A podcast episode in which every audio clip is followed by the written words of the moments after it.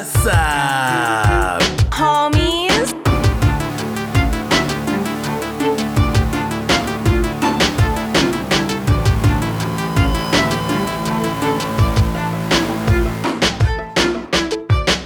What's up, homies? I'm Erica. And I'm Roshane.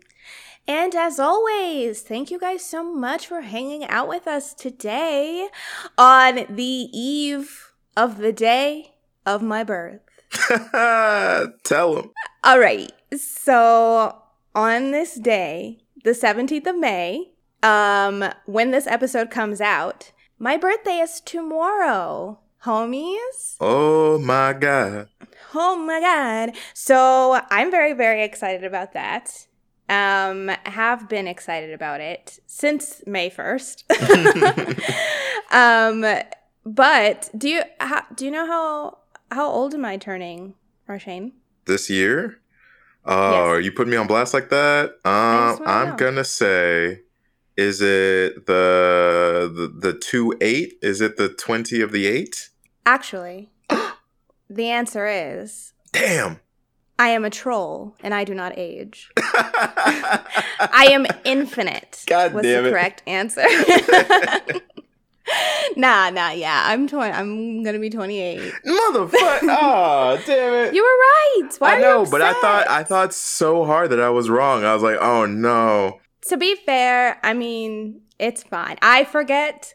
So if you had said some anything different, I really wouldn't have cared because I I barely remember. Um, but Dodged the bullet there, homies. no, you did good. I'm proud. you you um you've earned your keep. We will be friends for another 365 days Oh, thank God. least. I made I made another year. We did it.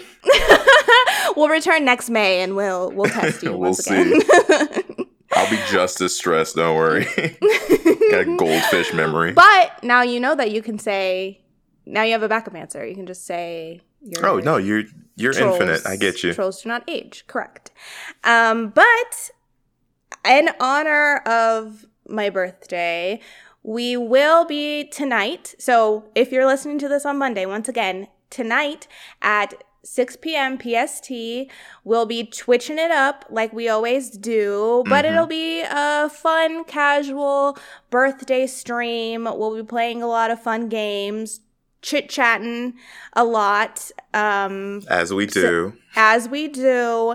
So I would love to see you homies there if you guys are free. Uh, if you have the time to and want to just come on through and say happy birthday, it would it would make my heart sing in so many octaves. yeah, homies, please, please come through. Uh, for those of you who have stopped by our, our uh, Homies of Horror live streams, we appreciate you so much. Um, and if you haven't yet, we, like Erica said, we stream on Twitch every Monday at 6 p.m. PST.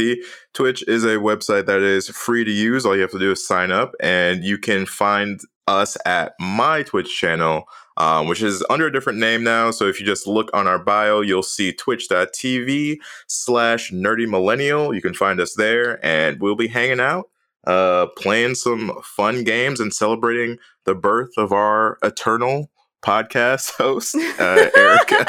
so please stop on stop on through, homies. Yes, please do. Um, and then in other very exciting news, we have another announcement to make. Bum, ba, da, bum. And that is despite, okay, first of all, homies, despite Apple Podcasts trying to play us and coming for our neck and our reputation by stating that last week's episode is the 50th episode, um, this is actually the 50th episode. I counted. They lied. They're lying to you. Don't you see? It's all a lie.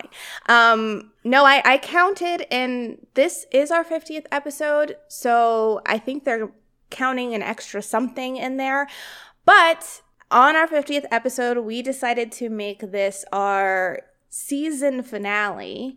So, this will be the last episode of season one of Homies of Horror. Can you believe we made it? I know, right? That, that's actually really crazy. And we haven't even been around a year yet, which is also the crazy thing. Mm-hmm. That we hit number 50. Uh, well, actually, I guess that makes sense. There's more than 50. You know what? Math is hard. Apple Well- proved that. Well, no, no, you're right because there was a period where we were doing two episodes per week. True. True. And then when we first started, we came out with I think like 3 episodes at once. mm-hmm.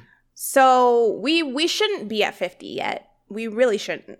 But but Here we we, did the are. most. We did the most and here we are. We busted our buns and gave you podcasty goodness every week of this year, homies. We do it for you. All right. We do it because we love you. Yeah. You know It's- this. It's all for you, Damien. So I hope you enjoyed it.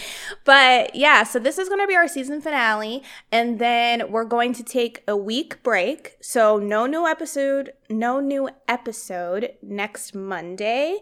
Um, but after that, we are coming back better than ever with some more bangers for season two. Um, we might be trying some new things. The homies might be back. They might be glowing. so um, we hope that you guys are excited for our next season. We are really, really excited. And we're just excited to be at 50, like that Mhm. we've had so many. Thank you so much to all of you homies for riding with us for as long as you have and for being super supportive. Um, we'll uh, we'll still be active on social media. So yeah, we're not disappearing. no, we're just, yeah, We're taking a tiny little break uh, to uh, refuel our horror tanks just a little bit. Yes. So so come check out our social medias. If you are not following us, we are homies of horror on everything. So still we'll still be talking on there, posting, you know, shooting the shit. Um so yeah, come and hang out with us there and come and watch us on Twitch if you need your fix. And also just re-listen to all the episodes. Why not? Yeah, there's 50 now. There's 50 for you to listen to. and if somehow this is like the first episode that you're listening to, go back, listen to the rest. There's so many bangers. Don't miss out. Don't be the one. Don't be the one homie that missed like the best episode that all the other homies are talking about. You don't want to be that homie. All right. Be be your best. Be your best Mhm. self. Yeah, how embarrassing. um, um, but we had to go out in style Yup. for our Yup. season finale. You guys, you already know what time it is. We had to talk about our boy Freddy. He's back, baby. He's back. Freddy, Freddy, Freddy, can't you see? In my dreams, you hypnotize me. and I just love your killer ways. slice, slice, slice. Now you're filleted. Oh! Got him! oh my god. All right. Along with season two, we're going to be dropping our first album. Yes, all horror themed rap. come on, come along for the ride, guys. um, but yeah, we had to talk about Freddy. We have obviously we're still working our way through the Nightmare on Elm Street series, but I have personally been dying to get to this one, which is number three, which is Dream Warriors. mm-hmm. Oh, I'm so excited to talk about this one. I I mean, you homies know we a got to give it up to Freddy Krueger. He's one of our favorite horror villains. Mm-hmm.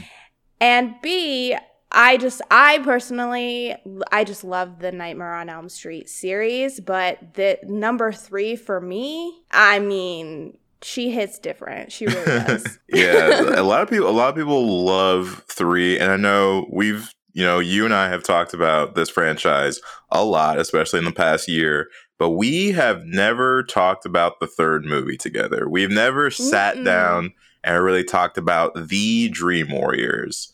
So this is exciting. I I I've heard you say so much how much you love this movie, and I cannot wait to hear all of the reasons. And I cannot wait to nerd out about our boy Freddy with you today. on this, our 50th episode. Oh my god, I'm tearing up. Oh my gosh. well, let's not. Yeah, let's just get straight into it. It's. I actually didn't realize that until you said it that we haven't really ever discussed this movie with each other. So Mhm. now It's time. it's time. The time has come. The walrus said to talk of many things, and all of them are Freddy Krueger related. Boom, boom. Should we jump into it then? Please do. Please hit us with that plot. That spicy plot. You got it. All right. So, as always, homies, we are now entering into spoiler territory. So, you have been warned. But today, we are talking about A Nightmare on Elm Street 3 Dream Warriors. This one directed by Chuck Russell, um, with a story by Wes Craven and Bruce Wagner. And starring Heather Langenkamp as Nancy Thompson, Craig Wasson as Neil Gordon, Patricia Arquette as Kristen Parker, and of course, Robert Englund as Freddy Krueger. The year is 1987, and Kristen Parker thinks she's retiring for a late night slumber. However, it is here in her dreams where we find out that the Freddy Krueger has returned seeking his revenge. Believing her daughter to be suicidal, Kristen's mom admits her to Westin Hills Psychiatric Hospital, where she is placed under the care of Dr. Neil Gordon. While here, she befriends the newest intern, Nancy Thompson, who seems familiar with her situation, along with the other youths of the hospital Philip, Kincaid, Jennifer, Will, Taryn, and Joey. In a group session, we find out that these people all have one thing in common Freddy Krueger. Insert violent television, origin stories, and CGI skeletons here. Our film concludes with our group banding together to take back their dreams and stop Freddy once and for all. Also, welcome to prime time, bitch. Roll credits. Okay. Um. Let me ask you, how, or had it been a long time since you had seen this movie last? Or Oh yeah, oh yeah. It's been a super long time since, since I last saw this movie. Uh, I think I talked about it either in our Nightmare 2 episode or in our Nightmare 1 episode. Mhm. Although I love this series, I do have this issue that all of the movies after a while blend together. Mhm. And so a lot of times I'll get like kills and things mixed up from other movies, you know, mixed up with the movie that we're watching. So I realized about halfway through this one that I remembered the first half of this movie, but I didn't actually remember how it ended. Oh. Um, because I could have, I could have honestly, I could have sworn that this was the one where we had like the guy get sliced up as the comic book and all that stuff. Mm. I thought that was this one. And then I realized a part of the way through, I was like, that character ain't here. Uh, yeah. Some, some, Yeah, something's mixed up in my brain here. Uh, So like the the beginning bits, I do remember. Like I think I remembered everything up until slightly getting into the spoiler parts. Um, up until they get into the group session, and then after that, it was kind of a blur. Uh, oh, nice. yeah. Okay. I mean, to, uh, to be fair, like the them all bleeding into each other. I think once you get into three, four, five, hmm that's totally fair because three, four, five are really a continuation of the same story, more so than any of the other ones because you f- go from Kristen to Lisa. I think is is the one in the next one. Like the the story just can continues with the same group of friends, kind of. So it they can blend together a little bit. But I watch this movie quite often, and even still, when I rewatch it, there's a lot of parts that I forget. hmm There, it, there's a lot going on in this movie. It- Yeah. it's a lot. It's a lot. It's a lot. And yeah, it's so a little bit of background for this one Mhm. is, and once again, I'm getting my information from the documentary Never Sleep Again, which is just such a good documentary. And Yeah, it really is. covers all of the Nightmare movies and um, is currently on YouTube, I believe, if anybody has a desire to watch. But they invited Wes Craven back to work on this one after the second one. And he, so he did a write of it. And his first draft, apparently, according to many of the people in the documentary, his first draft was even more than this. There was a lot going on. Mm-hmm. And it's there are a lot of elements in it and a lot of different rules that seem to be popping up. And it was much more it seemed like it was on a much grander scale than what we ended up with.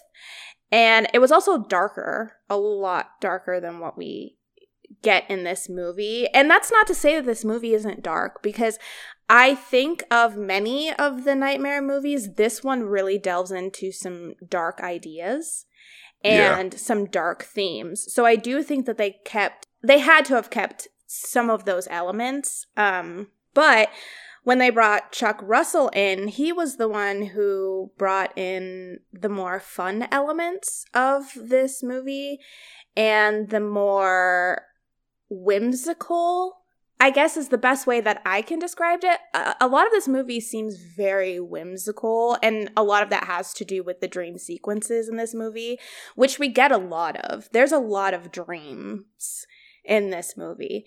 Yeah. And he also was one of the people that made Freddy what he is in this movie. And I know that that's a bit of a point of contention for some people. I know some people don't like the direction that Freddy goes in these movies because he starts to get a lot more one liners and he's not the same Freddy that he was in the original one. Um, and I think a lot of that has to do with Chuck Russell and trying to bring in some fun to this movie. Uh, but I- no, I like I no I I was just gonna say I mean you, I've said this before I love this version of Freddy. This is the version of Freddy that I'm most familiar like I that I'm most used to I guess because he's like this in the majority of the movies. And I feel I just love seeing Robert Englund get to play and be this smartass character.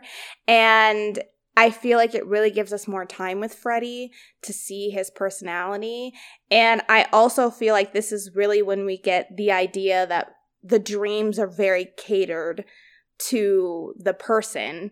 It's mm-hmm. not just about, oh, I'm I'm in Freddy's dream world. It's like, oh, I'm in my own nightmare hellscape dream world, but Freddy's also here. Yeah, very true. It's interesting, but I think you find often uh, a lot of the characters like Freddy, uh, when they start slipping away from the just brutal murderer type to kind of sl- somewhat slapstick uh, mm. versions that they become, I think it's sort of an inevitability for long lasting franchises for horror to eventually kind of bleed into comedy.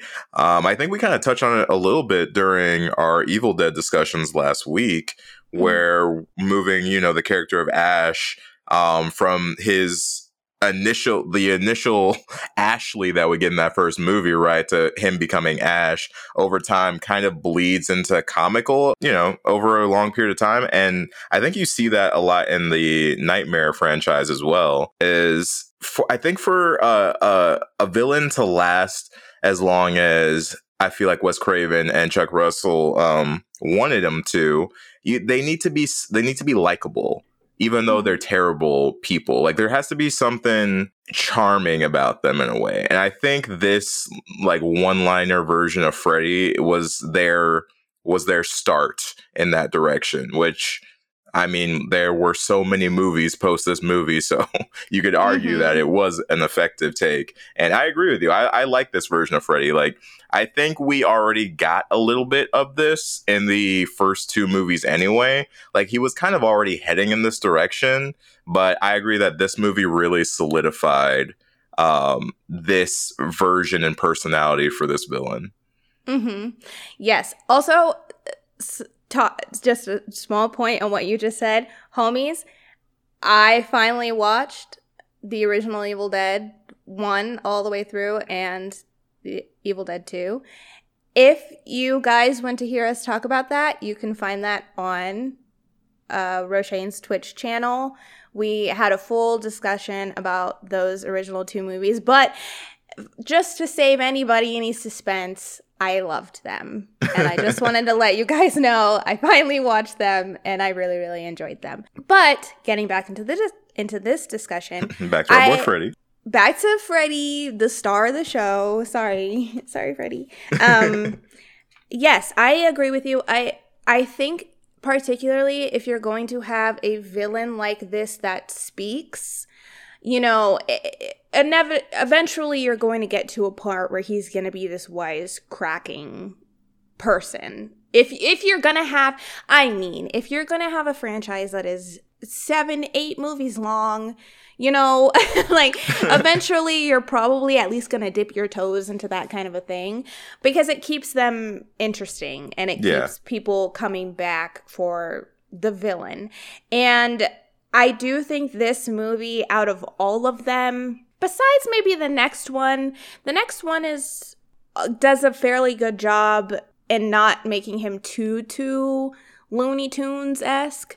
But I think particularly this one does a great job of balancing the darker tones mm-hmm. of this film with Freddy being, you know, not as serious as he was. And I think the parts that keep Freddy connected to the way that he was in the first one is Nancy. Like I definitely think in the interactions that you see between him and Nancy, he's a lot more similar to the first Freddy that we had. But then with the newer kids, he's kind you know, that's when we get the smart ass Freddy cuz he's really just messing with them. I yeah. mean he, he, he's not afraid of them at all. Like Nancy, no. he's gained a level of respect for Nancy because she survived his first onslaught. But mm-hmm. these kids, yeah, they got no clout in Freddy World. He's yeah. ready to just off every single one of them. He don't know them.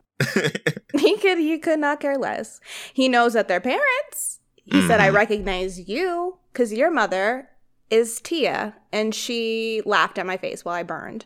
Mm-hmm. So you will die. But for Nancy, Nancy's like the one that got away. And I think for him, that's, uh, you know, obviously he has, he, he still is going to kill anybody that he can in this movie, right? But I mm-hmm. think for him, Nancy and Kristen are definitely like the prize trophies he'd like to put on his mantelpiece. Nancy, obviously, because he already has that prior confrontation with her, but then Kristen also because she has this power in this movie that could really mess things up for him mm-hmm. if things don't go the way that you know, he needs them to go, she can kind of throw a wrench in his plans. I think it's very evident throughout this film too. Uh, they do a really good job of making it clear that that Freddy is still really obsessed and ha- harbors this kind of Moby Dick esque, like, "You're my prize." Feeling with Nancy because he does something in this movie that we haven't seen him do before, and where he has a moment to kill Joey, hundred percent could have wiped, eliminated Joey on sight. But instead, he puts Joey into a coma and captures him and keeps him in the dream world because he knows that he needs to use these kids as a doorway to Nancy. Because by all means, Nancy has, you know, cut this man off. Now he's just somebody that she used to know because she takes Hypnocil now. She can't dream. And so Freddy hasn't been able to get to her for six years. And so these kids are kind of his last shot because of Chris. Kristen's powers. These kids are his last chance to get to Nancy. So I think for him, those two are like the creme de la creme of, of kills. Very true. and you know, one of the things that I really like uh, about the the Nightmare series is I love that most of the times you just get thrust directly into the world. Like mm-hmm. we're we're usually dealing with Freddy from the first scenes in the film. And so that's one of the things that I've always enjoyed about this series is they don't waste time uh, bringing Freddy in. Like he be- he's becomes a threat from the very beginning.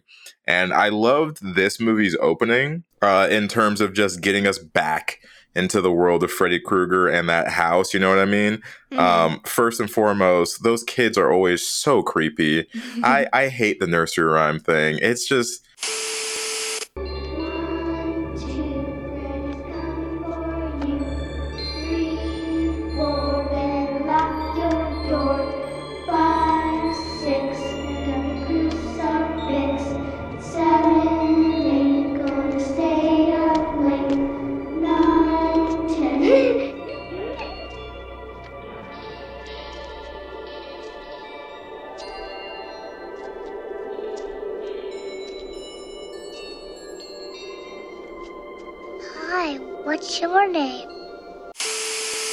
It's so unnerving, especially just knowing who Freddy is. Like every time it happens, I just get a little shiver. It just feels Mhm. gross. Yeah.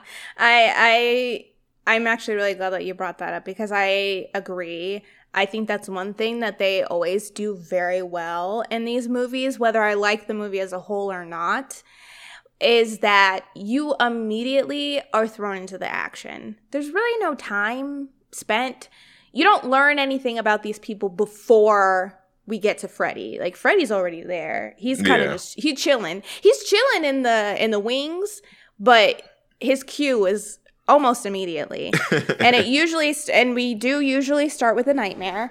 And I think that this one is is a really really it's a really interesting one because now correct me if I'm wrong, Mhm. but I think this is the first time in the series that we have like the nightmare within the nightmare. oh, I, I see what you're saying. Do you see what I'm saying? Like- the, like the dream, the dream within the dream, the Inception. Yes. thing. Yes, where a- and uh, maybe not to, you know, and maybe they have done that in the and they did do that in the first two and I'm just not remembering it. But I don't think they've done it to this degree where we get such a prolonged beginning nightmare and then she wakes up and then she goes into the bathroom Mhm. and we're still in the nightmare i i mean maybe i'm wrong but if if that's the case like if this is the first one i think that it's done very very well because like this whole beginning this whole beginning sequence i think just does a very good job of already bringing you into the idea that Freddy is still a threat because right away we realize that Kristen does not want to go to sleep. Mhm. Next thing we find out is that these parents still ain't shit. Like right Still away. terrible parents. Still terrible parents. We find that out almost immediately. And then right after that, we find out that there's this idea that the kids, everybody just thinks that the kids are crazy. And that that's it. Like they're just crazy, depressed teenagers who want attention. Right. And there's also this huge idea in this movie that I think they touch on that I don't feel like they touch on any of the other ones, where it's not just the idea of, oh, they're dying in their sleep. Everybody in this movie believes that they're killing themselves. Like, Mhm. it's not just, oh, well, she died in her in her dream. They think all of these kids are killing themselves and that they're crazy. yeah. And I don't think that that's something that we really get to delve into in any of the other ones because in the other ones the kids die and nothing really comes from that. It's just that they die and then we move on to the next kill. Yeah, I think the only kill that has any semblance of that was the I want to say the first movie, right, where the guy gets uh, Yeah. hung while he's uh, waiting in the jail so That was like the one time where it it looked like Freddy kind of set it up to look like a suicide. But in Mhm. this film, it seems like at least for most of them, he kind of goes out of his way to make it seem a little um unclear as to what happened other than oh she went to the bathroom and tried to slit her wrist that that's very clear that's what Mhm. happened here even though that's not what happened but you know he he does his dream manipulation in such a way that uh, the outside people don't or can't register at all that something you know supernatural is happening here Mhm. Yeah, it's it's one of those things where in in this movie because you know, A Nightmare on Elm Street really is about a group of kids. That's we always are focused on the kids. And although the parents aren't bad people, we could kind of see them as villains. You know, they but only because they refuse to listen to their children and they think because they are adults they know what's best and they know what's right. Mhm. And I think besides the first one with Nancy's parents, we really see a lot of that in this one because although we only meet Kristen's pa- Kristen's parents, we don't meet any of the other kids' parents. Their parental figure are all of the staff at this psychiatric hospital. Right. And they all are so convinced they refuse to listen. That's the biggest thing is they refuse to listen to these kids and I I don't know. I think that this is a timeless theme that it still happens today where parents aren't willing parents aren't always willing to accept it or believe their children if their children say hey you know i'm i think i'm depressed or i'm feeling this way it's like oh it's all attention or you're having a you know in this movie they say that they're having a group delusion. Psychosis or something yeah like that. there's always some other reason and it can't just you can't listen to the kids and take what they say at face value Right, and right, right. I feel like in this movie, it's very, very effective because they really have no power in this environment that they're in. They're completely at the whim and the will of the doctors. And there's nothing that they can say or do to make them believe them. So they more so than any other movie have to really rely on each other because they're the only ones who believe each other and Mhm. they're the only ones that really know what's going on until Nancy Bad Bitch Thompson steps into the building and then they have like some semblance of hope again. Yeah, which I, it, it's one of those things. I, I think I actually saw um, Chuck Russell speak about this in like an older interview where he mentioned that this whole idea that there's a period of time, uh, a lot of times in like teenage years and like long, young adolescence, where parents or older people in children and teens' lives don't take the things that they say seriously um, Mhm. despite how feverishly they may say that this is true, this is true. We, you know, as adults, we just think that we know better, right? And so, yeah, I do think it ends up forming this timeless idea because I think that's something that everybody goes through at one point in time or another, right? There's, we've all had that time where like we've believed something is absolutely true, and our parents are like, okay, yeah, sure, whatever you say, uh, be quiet and go back to your room, you know, like it's just, this this feeling of helplessness because the adults the people who are supposed to be in charge and protecting you don't believe you when you say that you're in danger and so like i think that adds a layer of fear into these movies especially when you watch these as a younger person you think like oh damn like my parent I've, I've i've seen my parent ignore me like that like what if freddy was after me like what if he was in Mhm. my dream and i was like mom there's a dude trying to kill me in my dreams. You know what she'd say to me? Stop watching all them scary things before you go to bed, Mhm. and he won't try and kill you. I'm like, but mom, he's got a Mhm. bladed hand and he's trying to shove it in my chest. Boy, if you don't go back to your room. Mm-hmm. So I digress. I understand the plight of these of these kids, um, Mhm. and that feeling of like nobody's fucking listening to me.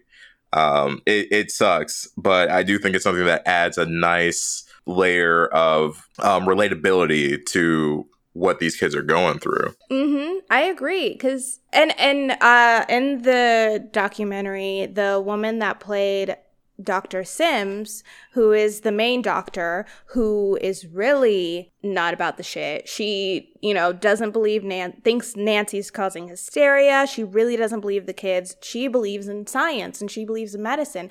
She said that you know when when fans would say oh you were so mean in that movie that she was like i didn't think i was mean. I thought i was a good i got i thought i was a good guy. Like i never thought of myself as a bad guy in this movie.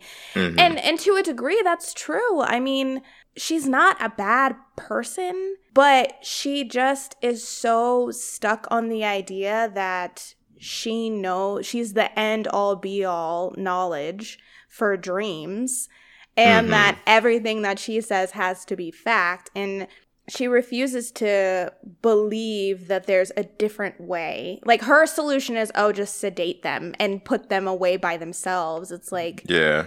Why why are you doing You're- that You're killing them. but yeah when she i love i love it when kristen's like you bitch you're killing us. Yeah, I'm it's like, such a good oh, moment. Oh, get him. Fucking tell him. But it's true. I mean, it's true, right? Like she's one of the heads at a psychiatric hospital. It's Mhm. very fair to assume that, like, when she hears these crazy notions of a boogeyman killing them in their dreams, she's gonna write that off as just them Right. having some sort of episode or something like that. Like her character makes sense as to why she wouldn't believe them. Um, it's just one of those. If only you knew, you know. It's like if you Mhm. know, you know. But she clearly did not. She really didn't. Um, and there yeah, was. Oh, Oh, no, go go ahead. ahead. Go no, go for it. Go for it. No, no, I was just gonna say I I agree with you. I think that the added element that it is a psychiatric hospital makes it so that you you get it. You get why this woman is probably not inclined to believe these kids. But I think another aspect of this that is interesting is that a lot of these kids, it almost seems like their parents just put them in there because they didn't want to deal with them anymore because these aren't bad kids. Really, Taryn is the only one. Uh, Taryn is the only one who was kind of forced to be there because she was a drug addict and she had to choose between that and juvie. And then Will, it's alluded that Will jumped off of a building or or something, but you have to wonder if he really did or if that was a Freddy hmm scenario. But other, you know, all of these kids have been put in there unwillingly by their parents. And and so it's just one of those things where you understand why she due to the circumstances you understand why she doesn't want to listen to them and believe them, but at the same time it's like what are you doing? Right. what are what are you trying to do for them? Other than just put them to sleep and uh, inadvertently send them to their and dooms tuck tuck them into bed in a padded room alone Yeah. for infinity, I guess. an unknown amount of time. right. Um, before we move like fully into the psychiatric hospital, though, there is one point that I wanted to talk about with the opening bit was Mhm. um, I don't know what it was about watching this opening again this time, but I did think it really established how bad of a person Freddy was in real life with these kids Mm. because like it really just clicks when you're watching that tiny little girl on the tricycle like going through the house or whatnot and we stop at the furnace and we see the bones and everything it really hits that like freddy is murdering these tiny little like children her age Mhm. a, a, a, a- a shit ton of them got murdered by Freddy. And I think something about that imagery of just knowing that like that girl is probably one of the one of the skulls within that furnace. It was it was I, I don't know, it was very unsettling this time around. Mhm. It was just like a very quick reminder that Freddy, outside of being this guy who's haunting and murdering people in their dreams, as a as a real life person, he was so awful.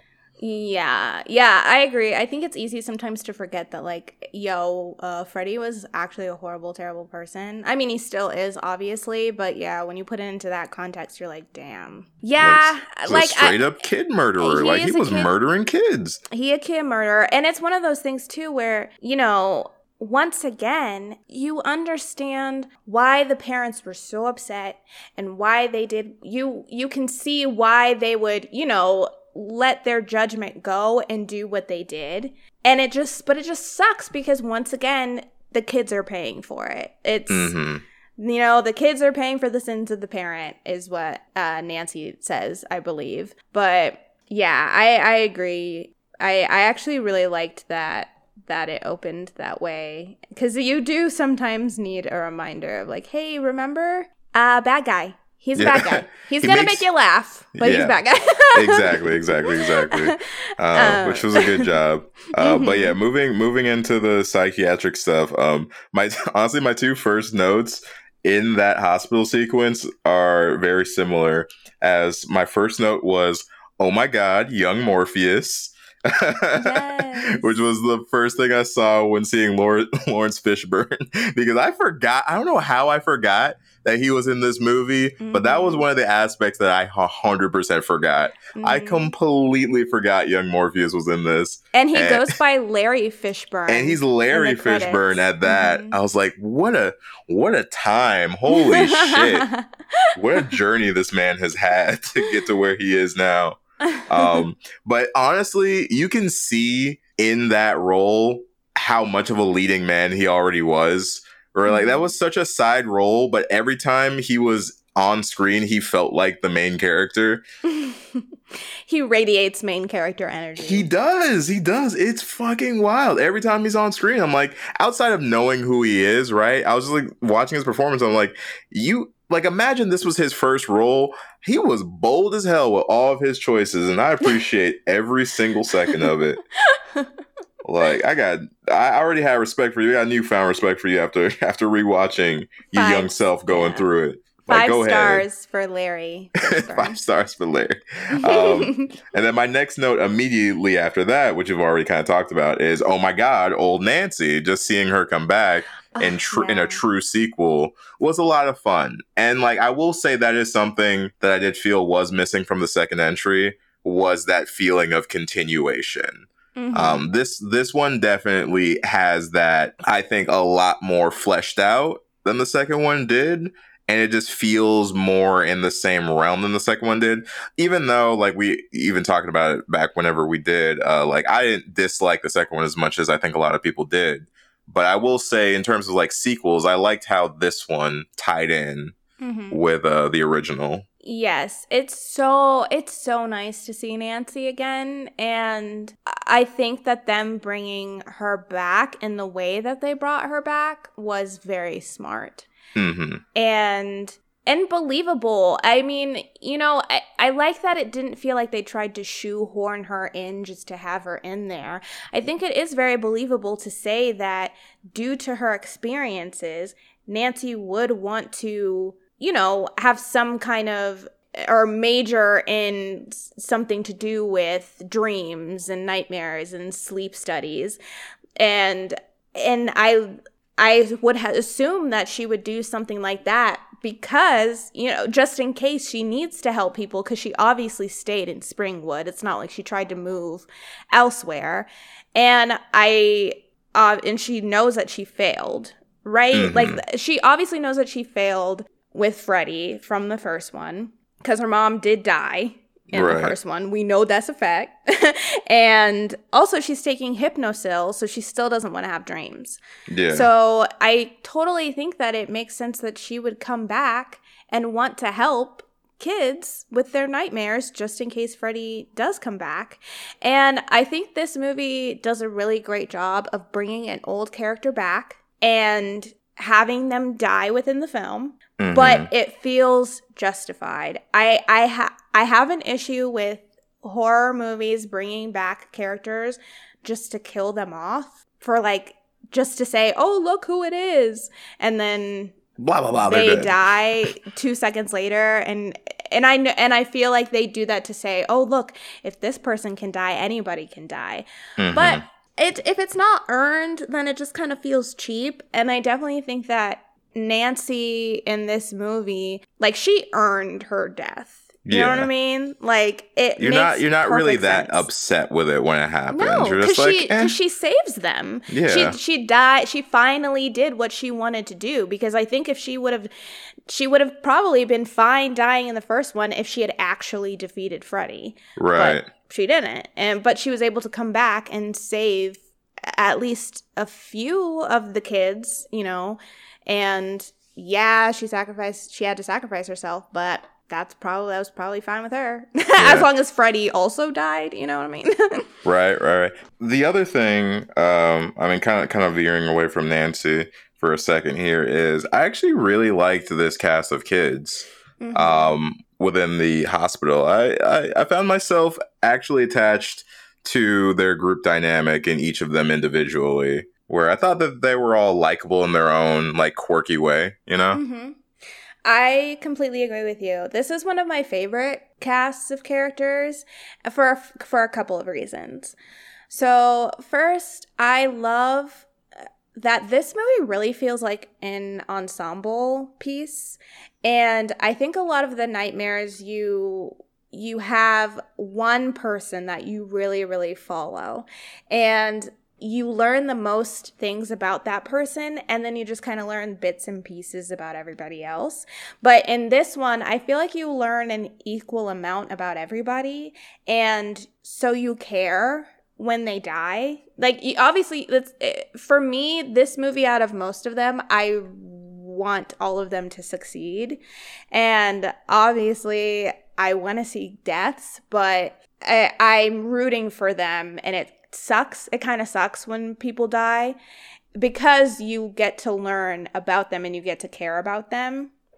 And I also love that when we first meet all of these characters, they're they're already dealing with Freddy you yeah. know, like we don't start the movie with them just being like, "Oh, we're crazy teens." What? Like we, when we start the movie, they're already going through some shit, and each one of them is trying to deal with this in a different way. And so I feel like from that, all of them already have this sense of camaraderie and they can only rely on each other.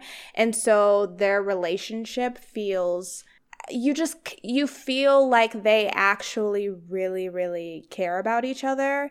And so then when you find out that each of them has this power that they can use eh, but and they have to use it together eh, like you you're like yeah fuck them up. And then as they start dying it's like oh my god. Like, oh, this no. is horrible. But i don't know something about the fact that they all relate through freddy despite them not knowing each other prior to them being in the hospital it makes it really really satisfying when whenever they get a win it's just so like heartwarming like i love the moments when they like when kincaid shows up and mm-hmm. nancy and kristen see him and they're just happy to see each other. Like moments like that, I think are really great in this movie, and it makes me feel for the characters.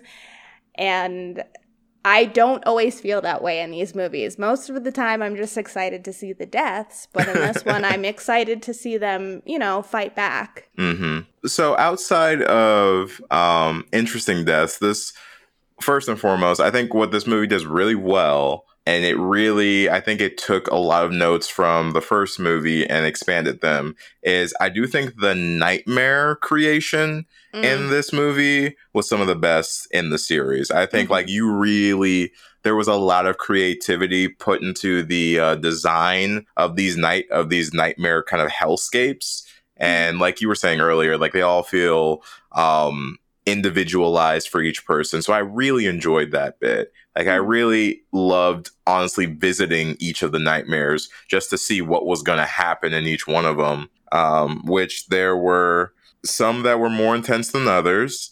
Right out the gate, Philip's death, that whole sequence, Brett.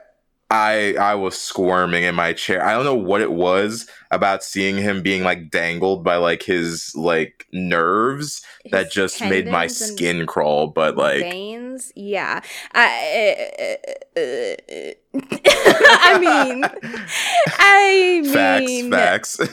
that one I think that one out of all of them in this movie always gets me just it makes my body tingle uh-huh. because just the idea of him being dragged along by his veins and like that being the thing that's that uh, the the thought process that that is what's pulling the weight of his arms and his legs up and walking him all the way through the hospital has me, I mean, uh, has me clenching, clenching mm-hmm. everything. Cause it just, it just seems so horrible. And I think out of all of them, his death is the most gory and the most gruesome. Yeah, I, I agree with that. You see everything, and he's like dripping blood as he's walking. Ugh.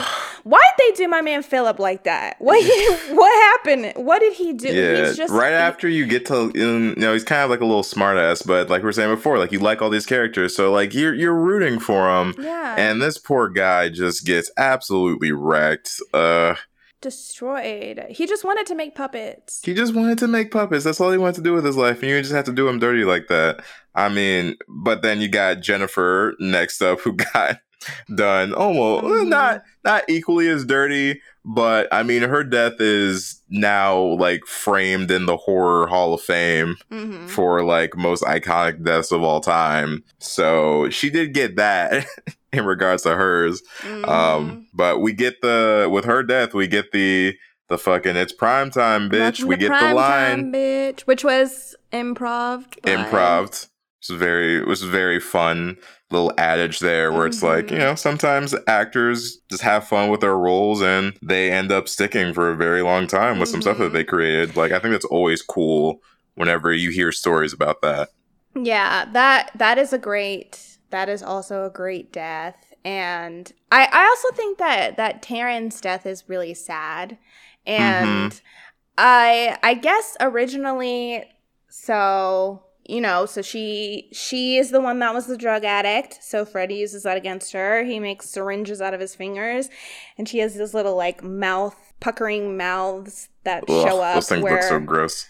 where her syringe hole marks were and he injects her and i guess originally what they had planned was her head was going to explode but the head was malfunctioning that day so they just scrapped it and so what we get in the movie is that he injects it and she reacts and he you know puts the full syringes in her and then it cuts to the next person but i actually prefer that than her head exploding. Obviously, it would have upped the gore factor of this movie, but something about having it in- injected into her and just seeing her in pain and us not getting the, The end of that. release of that death. I think it's almost because then in your mind, in my mind, I'm like, oh my God, she just had the worst overdose ever, is what I imagine happening.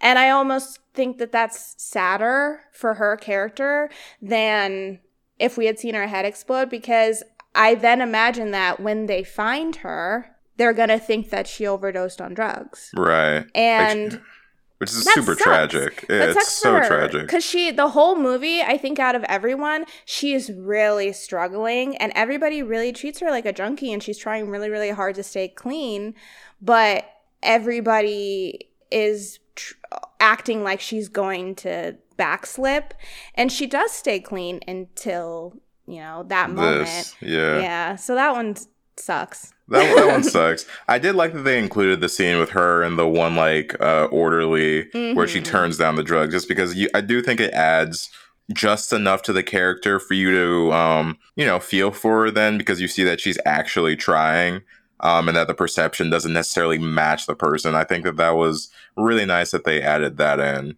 Mhm. um, and it just adds to the kind of tragedy with that death too of like she was somebody who maybe if Freddy hadn't intervened and was just at this hospital doing the you know doing the round she probably would have kicked her habits and Mhm. like become a, a clean fully functional person but you know unfortunately she doesn't get to because you know Freddy's a douche um.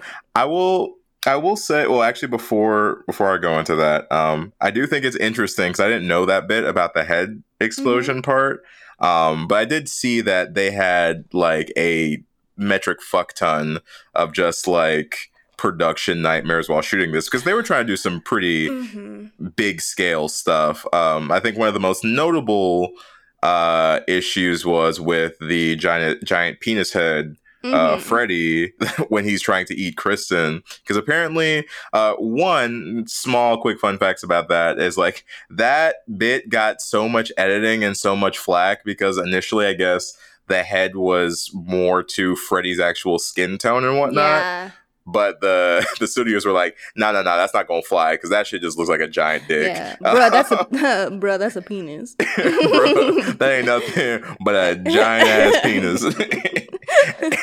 and then I'm sure Chuck was like, "Yeah, you're right, you're right." So Yeah. they, you know, they got to desaturate it and gave it that like darkish hue. Mhm. But apparently, the issue they had with it is like they couldn't get the mouth to like chomp on Kristen like they wanted it to. Mhm. Um, it just wouldn't work. So they actually shot that scene in reverse, which I thought was like really cool that they did because they didn't want to scrap all that work in that scene. So they ended up just having uh, Kristen be inside the mouth, and then they filmed it in reverse of like it releasing her. And so then clearly in post production they switched it so that it looks like it's eating her. And I thought they did it like for something to like come up with that solution on the fly. I did think that that was really cool that they did. Um, it just so- shows how smart that entire cast and crew and was. it looks great. yeah, I mean, it looks it looks it looks exactly like what they're going for in the movie. Um, it looks fucking ugh, so gross and terrifying. Uh, but the thing that I was gonna say though is, although I do believe Taryn's death to be very uh, tragic, I will say that's my one um my one big critique about this film is I do think after Jennifer's death, I felt like the deaths felt a little lackluster to me. Um, Yeah. I think the story behind Taryn's death is good, and like the things revolving around it are good. But the something about the execution of it, I don't know. I just didn't feel necessarily satisfied from it. Like I thought, like I, I did feel bad for her, but it felt sort of anticlimactic. Same Mhm. thing with Will's. The wizard Um, master. the wizard In my dreams, I am the wizard master. yeah like i liked the idea that they went with there of the kind of um misdirect where you think like oh because he has his dream power he might be able to stand up to freddy and it's like lol no he can't um he's big dead but i think maybe it's just because like he just you know gets held up and stabbed in the stomach Mhm. maybe I'm just spoiled from the first original Nightmare on Elm Street and how just insane those deaths were. That like seeing these ones felt a little bit tame in comparison. Mhm. Um, but I did I did have that feeling, or where I was like most of the deaths towards the end got kind of simple, or it was just kind of like Freddy like stabbing somebody with a glove, and it's like Yeah. oh they're dead. No, I, I I totally get where you're coming from. I agree with, with that. I think that Will's death out of all of them is the most like eh, for me. Um, and something about that that shot where he's like using his powers and he's like he's like He's running up run- to Freddy and Freddy just grabs him is so funny to me because I'm like, oh man, Looks my like man. it's like you're watching like a crossover like LARP session in, in the fucking it- park. yeah, I feel like it's like when your parents are like, "Oh, "Play with your little brother," and you're and you're like, "Okay," and then you accidentally hurt him because you're like way too rough. Like he just looks like his little brother, like running up, and Freddy's like, Man, lightning Freddy's- bolt, yeah. lightning bolt. Freddy's like, "Bitch, what? What are you doing?" um, but no, that's fair. I think the thing that makes it okay for me, in the sense of I agree with you that those deaths in compare because the first ones we get are so good, those ones just don't quite match up. But I don't mind it because the dream world that they create around those deaths is so interesting Oh yeah, and so complex that even though the deaths are eh, I love everything in it like around the deaths. Like I love what they've composed to go along with those. And so Yeah. it makes that bit more in- entertaining for me because I'm still super entertained despite the fact that I'm like, oh, Stabby, Stabby, Stabby just Freddied him. I meant you're to right. Stabby Freddy- just Freddy. Them. Freddy just stabbed him. I know. Um, I, I, I agree with that. I actually agree with that. And one uh, another thing that I d- really l- liked about it though is I like the idea of having all of like the big action um, for the climax all happen in one long uh, collective dream. I thought that was a great setup Mhm. um because you know usually it's the one at a time everybody's like slips into a dream and then they handle it that way i like this whole notion that like the last 20 25 minutes is us just in the dream world like we're there we're there everybody else is there Freddy's there. It's like, all right, showdown time. Let's go. I did like the setup for that, Mhm. um, especially because they even covered their bases with this notion that uh, Kristen just got sedated, so she's stuck here regardless. She Mhm. can't leave, and so everybody else is coming in to like help her out. I thought that the writing in this, um, plot wise, worked very well in terms of like why they're in the dream world, why they're in the circumstances that they're in. Um, I liked it. It worked for me. I agree. I I also thought that that was really clever because it makes it so that they're they are trapped and unless they delete oh my god unless they defeat Freddy on his own turf they they're not going to get out of this situation Mhm. and yeah i think that the sedative and i i love that the whole movie we're being teased with this because we keep getting teased with the idea that one of them might be sedated but they're all kind of able to get out of it throughout the movie and then finally at the end kristen is the one who is sedated but you know we know that she's able to pull people into her dreams so it might be okay Mhm. but if she pulls people into her dreams, she also has to be the one to wake up. Mhm. So, yeah, I think it just adds this extra obstacle that they have to get through. And I wanted to touch on something that you said earlier about how this was a hard shoot. Uh yeah, apparently it was very very tense on the set for shooting this movie. Um Heather Langenkamp said that this was the most tense film set she's ever been on. really. And hmm and I think a lot of that had to do with a there's a lot of effects in this movie, which I'm so happy that they did because all of the effects in this movie are insanely good.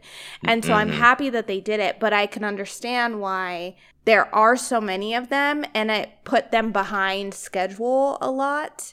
And a lot of the money went to effects. And also Chuck Russell, this was like his first like, you know, big feature length film. yeah. And a lot of people, first of all, the higher ups, I guess, were very much on him about they wanted Freddy to be a very specific way, and they were on him about that. They're on him about staying on schedule, staying on budget, et cetera, et cetera. And then I guess the actors were also having some issues because he wasn't the best at communicating with the actors and Mhm. giving them the feedback that they needed. Apparently, him and Patricia Arquette didn't have a very good communication um, for her, particularly. So I guess it was just a very, very like hard situation all around, and they were put into some very uncomfortable situations that were also hard to shoot through, like that ending scene in the where Joey is captured. I guess was like hot as fuck because there's a bunch of fire and the and there's like a bunch of people in there. Mhm. um, but all of that to say, it doesn't seem like it. Like I, I Yeah, would you don't never you don't see that in the final product. I would really. never know that unless I had heard them say that because I you can tell, homies, I I can't think of a m- movie straight off of the top of my head, but I have seen movies before where they were bad and then I found out later that behind the scenes everything was kind of a mess and it reflects. It's it reflects in the movie. It it's like if you're having a bad day at work, sometimes that can reflect on, you know, the way that you act at work. If you have a bad production, you might have a bad movie, but I I they pulled it together on this one and it would seem to me like if I didn't know that at all, I would think that this shooting was a breeze, that everybody was getting along exceptionally well, that this was not his first film. Like, I wouldn't know any of that because it's just so good. Yeah, it seems like it all came together at the end and formed this very nice little package of a final product. Thank God Um, for that. Thank God for that. uh, before we uh, move towards the uh, end of our discussion here, uh, I was curious, how did you feel about the whole um, Neil Gordon side plot and like getting reunited with Nancy's dad and all that stuff that was kind of happening in tandem with our dream sequences? How did that Mhm. work for you? So I actually really like, I actually really enjoy all of that. I think having Neil Gordon along for the ride was a smart way to start to introduce some more backstory about Freddy because really that's what he's there for. Besides, you know, being there to help Nancy, he's there for expositional purposes because he helps us learn more about Freddy and how Freddy came to be. Mhm. And he is the one who finds a way to defeat Freddy, which was necessary, right? Because if you're going to have Nancy in the dream world and there's not a solution in the dream world, you need to have somebody on the outside. Right. And so I liked that whole aspect. I liked his relationship with Nancy and I I, don't know, it was there's something kind of fun about having this person who is a little bit of both, right? Because he's a little bit of the parents, but he's also a little bit of Nancy. And I really loved when she was telling them what they needed to do and he was almost kind of making fun of her. Mhm. But but at the same time he wasn't. He was he was there and he was trying, but he is by all purposes in this movie and he even says it himself, he is the science of this movie. Like he is the logical side Mhm. of this movie, while the rest of this movie is not based in logic and reality at all. right. So I enjoyed being in his head. I enjoyed following him. I was really happy to see Nancy's dad again. I, I don't know. Like I said, I like it when characters get brought back, right? And it was really Yeah. nice to see John Saxon. And I also enjoyed that they showed how he was dealing with the aftermath of what happened in that first one. Mm-hmm. Now, And- real quick, is it just me though, or did he make their re their reuniting scene weird as hell? Like, I I don't know why his demeanor just felt so like creepy uncle to me. I was like, there's my little girl. yeah, I was like, what top- what is what is up with the dad? That Back talk weirded me out. daddy. Yeah, yeah. You know what? It, you know what works about that for me because I do agree. And if you, t- it can, it does come across as slightly creepazoid, but I think what's interesting about his character in this movie is that despite what happened in the first movie, he is an example of the parent still thinks that they know what's best. Regardless of everything that he learned from the first one and regardless of everything that happened, he is still treating Nancy like she is a child and like he knows what he says is law and she has no authority here. Mhm. And I think he's a good example of the fact that these Elm Street parents refuse to own up to what they did and still think that they need to do what they need to do to protect their children, whether that is right or wrong, and that they cannot move past that. And the kids are always going to pay for it. And Nancy does pay for it in this movie. So I think that's what they wanted to show was that he was really still treating her as if she was a baby, Yeah. despite the fact that she was 20 years old. But Okay, that's he- that's fair. It's just in practice though, it just it it read hella weird to me. right, especially because I was like, like, stop talking to your daughter like that, man. You're making you're making this weird, bro. You're making this super weird. yeah. No, I agree. It, it is it is a little bizarre, but their relationship is very very bizarre in this movie. They, That- it is not at all what it was, what it once was. That's Um, true. That's true. One thing I will say though for this movie that I I always have to question is I do think that this bit with them in the junkyard scene hmm where they go to get Freddy's bones. So the dad and um Uh, Gordon. Gordon. so the dad and Gordon go to find Freddy's bones because they have to bury it in hollowed ground. That's fine. That's cool with me. So they get there and they get Freddy's bones and that kind of like alerts the Freddy in the dream world that's that stuff is popping off. So this is the part though where reality starts to mix a little bit too much with the dream world and I kind of get confused about the rules Mhm. is that Freddy is able to manipulate things despite the fact that Gordon and the dad are awake. Like Freddy is able to possess his bones and he kind of like messes with the cars around them Mhm. and it's a little confusing. I'm willing to let it slide because this movie is also introducing dream magic that everybody apparently can have. so I'm like, it's eh, not the most far fetched thing to think no, that he. It's not. It's not like. But it- it's a stretch. It's still a it's stretch. a stretch. I don't know. Um, yeah, because Freddy is like a skeleton. He's like using Bruh. his bones. Bruh, and that skeleton had me weak. had me fucking weak. I couldn't honestly, the moment he popped up, my brain immediately went to the scene in Scary Movie 2 where homegirl's like, You running away from a pile of bones? He just take that. It's That's what I was thinking the whole time. I was like, just kick, just kick him. Just take his take his leg. yeah. Oh man, I yeah, it it's something. This is one of those moments though that this is an example of a time that I got a little frustrated because if you're going to bring the dad back and you're going to have this moment where it's like, "Oh shit, Freddy's back." Like, oh, you know, oh shit, here we go again. Like if you're to if you're to have that moment where the dad finally realizes, "Oh my god, Nancy was telling the truth." I just wish that he had put up more of a fight. You know, like I Mhm. wish that they had had more of a battle. I don't if the dad's going to die, that's that's totally fine. I don't mind that.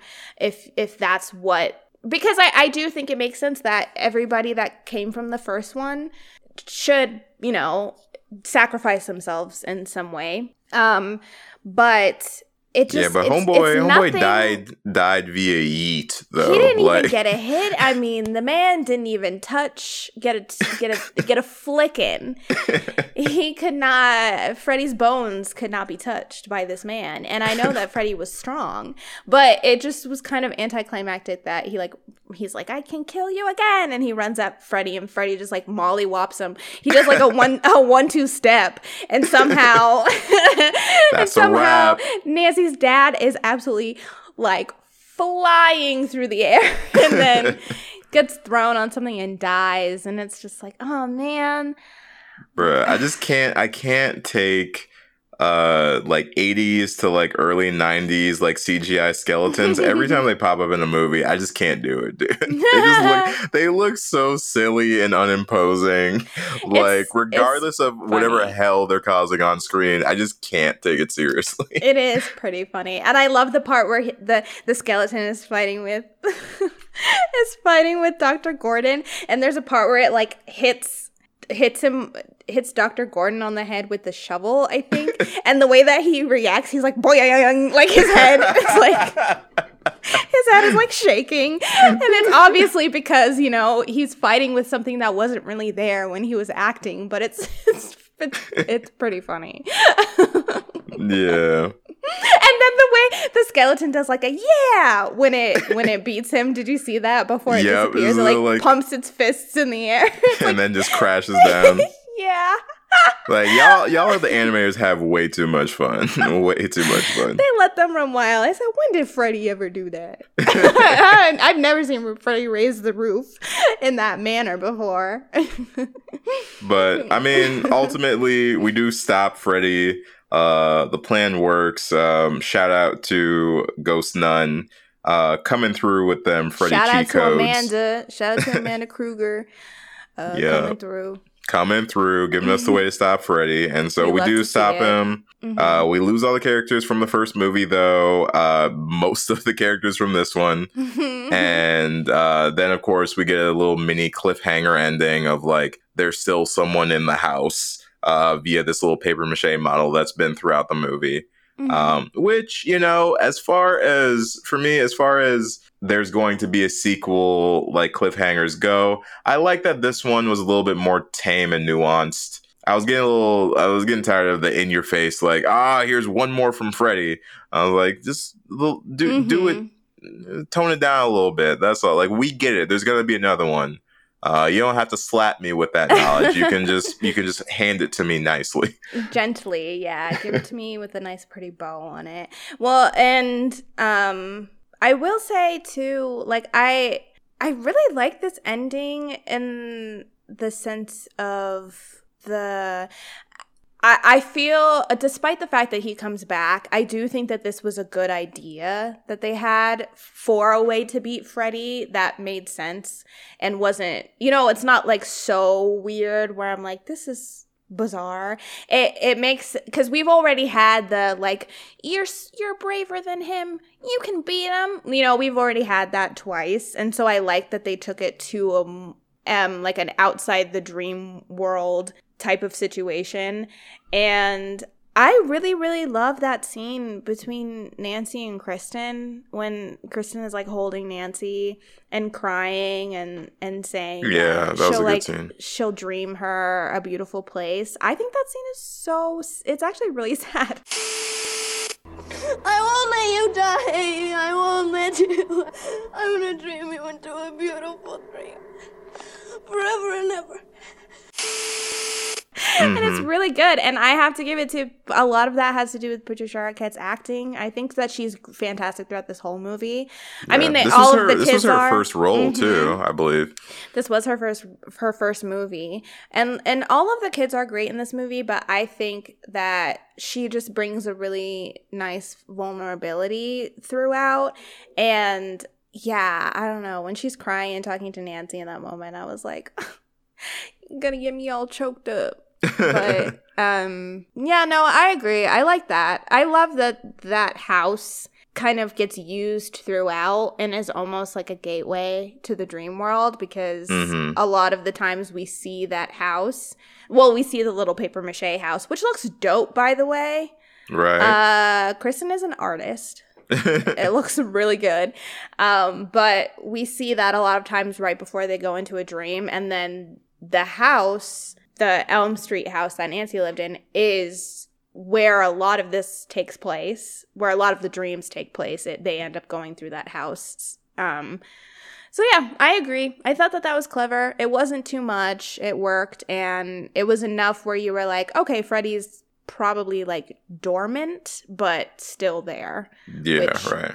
It's fine. Well, we'll take that. And also, of course. I mean, we didn't talk about that much, but Robert Englund is fantastic again. Mm-hmm. Uh, I think that just goes without saying. like, I don't think we need to dissect how great he does at this role. He knows what he's doing. He adds something new every time. He's a gem when it comes to uh, playing the Freddy Krueger. So, He is. He is Freddy. And that's another one more little fun fact is so that scene with the nurse Mhm. where she is, you know, naked and then she like ties him up using tongues. which well- uh, Joey, I don't blame you, bro. I like sometimes I blame the characters in the horror movies for the situations they get in.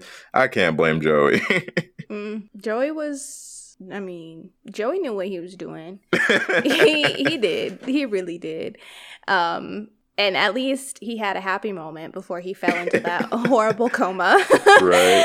Um but yeah, I guess originally they were going to have her face turn into Freddy's face. You can look the pictures up. Oh my god, it looks ridiculous. They have like a Freddy head on her. So it's like Freddy all the way down to the neck, but then it's her body the rest of the way. I thought I thought because I didn't remember this part. I thought that's what was gonna happen. I was oh, I was actually slightly disappointed when it was just Freddy because I was like, I want to see Freddy's head. No, my god. It looks ridiculous. I mean, it, I'll tell you that for free. It would have been way too funny. It would have been way too funny. Uh, but they they said it. They were like, you know, the only person that can play Freddy is Robert Englund, and it just looked like a woman wearing a Freddy mask because it's like Mhm. i- you know it's his physicality it's his way of move it's everything and so it would have been bizarre and also Right. and and her body she has a, an amazing body and that mixed with the freddy head what's up what's going on here it didn't make my my brain was like i cannot compute the math ain't mathing for me with that one oh shit. oh, right, well- before oh, we yeah, sorry, before we rate it, I just wanted to know who's your favorite character uh, in this movie. In this one, Mm-hmm. um, honestly, it's got to be Kincaid, man. it's Mm-hmm. gotta be Kincaid, just cause he's just so black, and I'm okay with it. he's just like, yo, fuck, fuck this Freddy dude. I love Kincaid in this movie. I love that he just he wasn't taking anybody's shit and he proceeded to not take anybody's shit for the entire movie. I was like, you know what? I respect it. I yeah, I really like Kincaid. His lines are really funny and I don't know, something about I, they do this with all of the characters in this movie where most of them have like this other side to them. It's like all the doctors see is the crazy bits of them, but all of but it's just because they're so frustrated. And I feel like Kincaid is a great example of that. Is like all I feel like everybody thinks he's so like standoffish and aggressive and everything, but it's like no, he's just frustrated. He's Yeah. like and he's like a teddy bear. Yeah, in the dreams. Mm-hmm. Yeah, he's uh, yeah, I really like his character. He's really he he funny. He funny to me. but all right, shall we rate this one? We should. Our uh, last rating of the season. oh man, damn. What are we gonna rate it out of then? Holy shit. Oof. Okay. So we can rate this out of tongues. We can rate it out of uh Freddy penises. We can rate it we can rate it out of paper mache houses.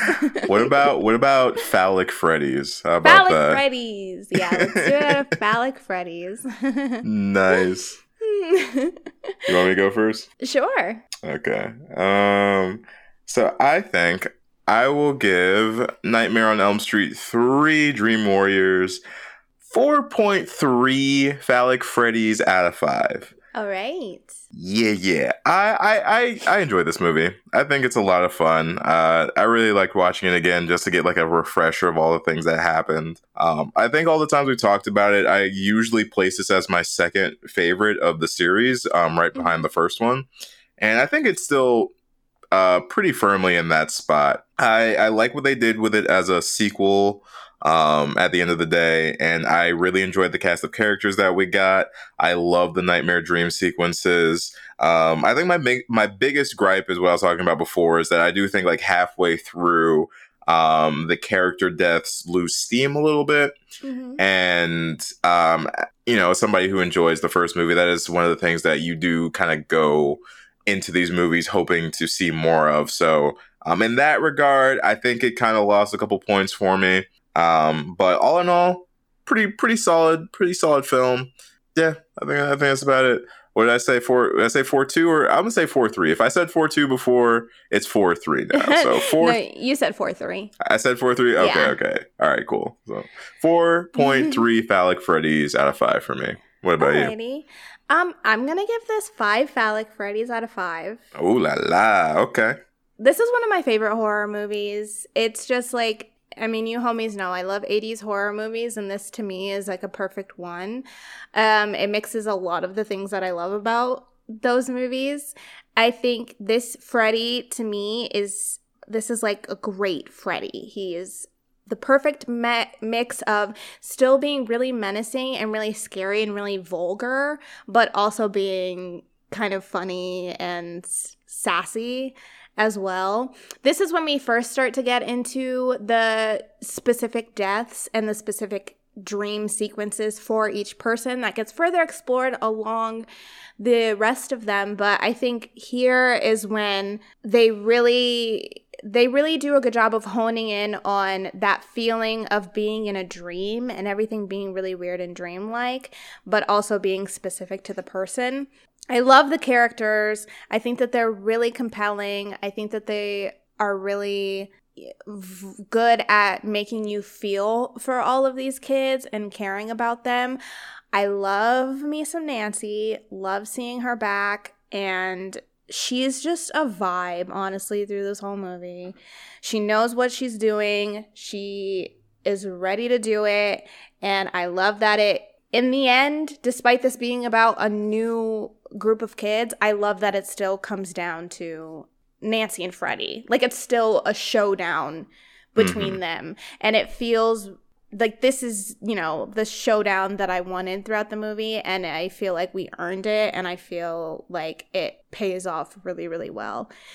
So yeah, five out of five phallic Freddies. Great movie, great story, and like I said, my favorite of the nightmares. Hey. Hey. Very nice, very nice, very nice. We love to see we love to end it on a five, y'all. Yeah, yeah, yeah, yeah. All right. Well, homies, thank you so much for joining us today while we talked about our boy, the the um, you know, the the prison homie, we'll call him. Cuz he he ain't good. He's not a good person, but he kind of a homie as well. Um so homies, if you have not seen this movie, but you listen to this whole episode, I need you to go and watch this movie because it's great. Please talk to me, pl- talk to us, but most importantly, talk to me.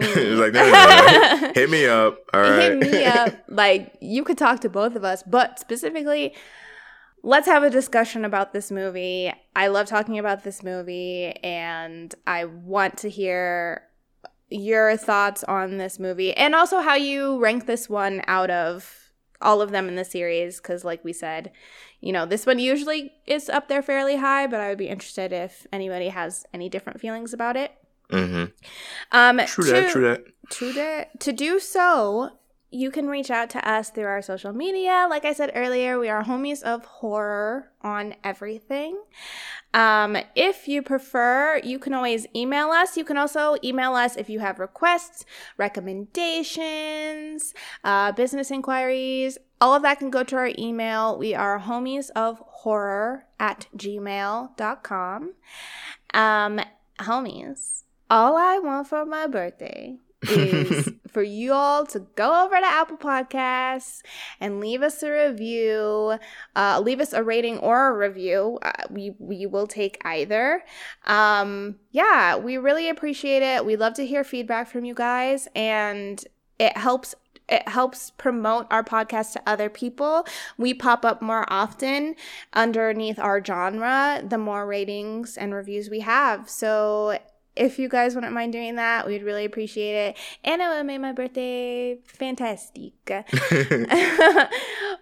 other than that, is there anything that you want to say to the homies on on this, the day of our 50th episode?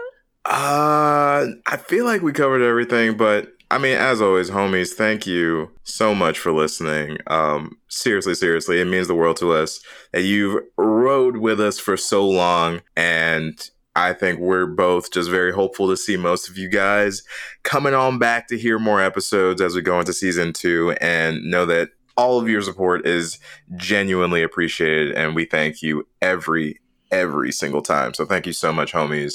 We appreciate you. You know that. Uh, but we just like to remind you so that you Mhm. aware that you know we vibes with you, homies. We rock with you. We want you guys to feel the love. This is not a one sided relationship. We reciprocate the love always and forever. So, yeah, homies, the next time you will be hearing us through your ear holes, it's going to be season two. So, we will be seeing you, homies, then. Have a great rest of your week. Have a great week next week. And we will see you when we're back. Catch you next season, homies. Ooh, bye.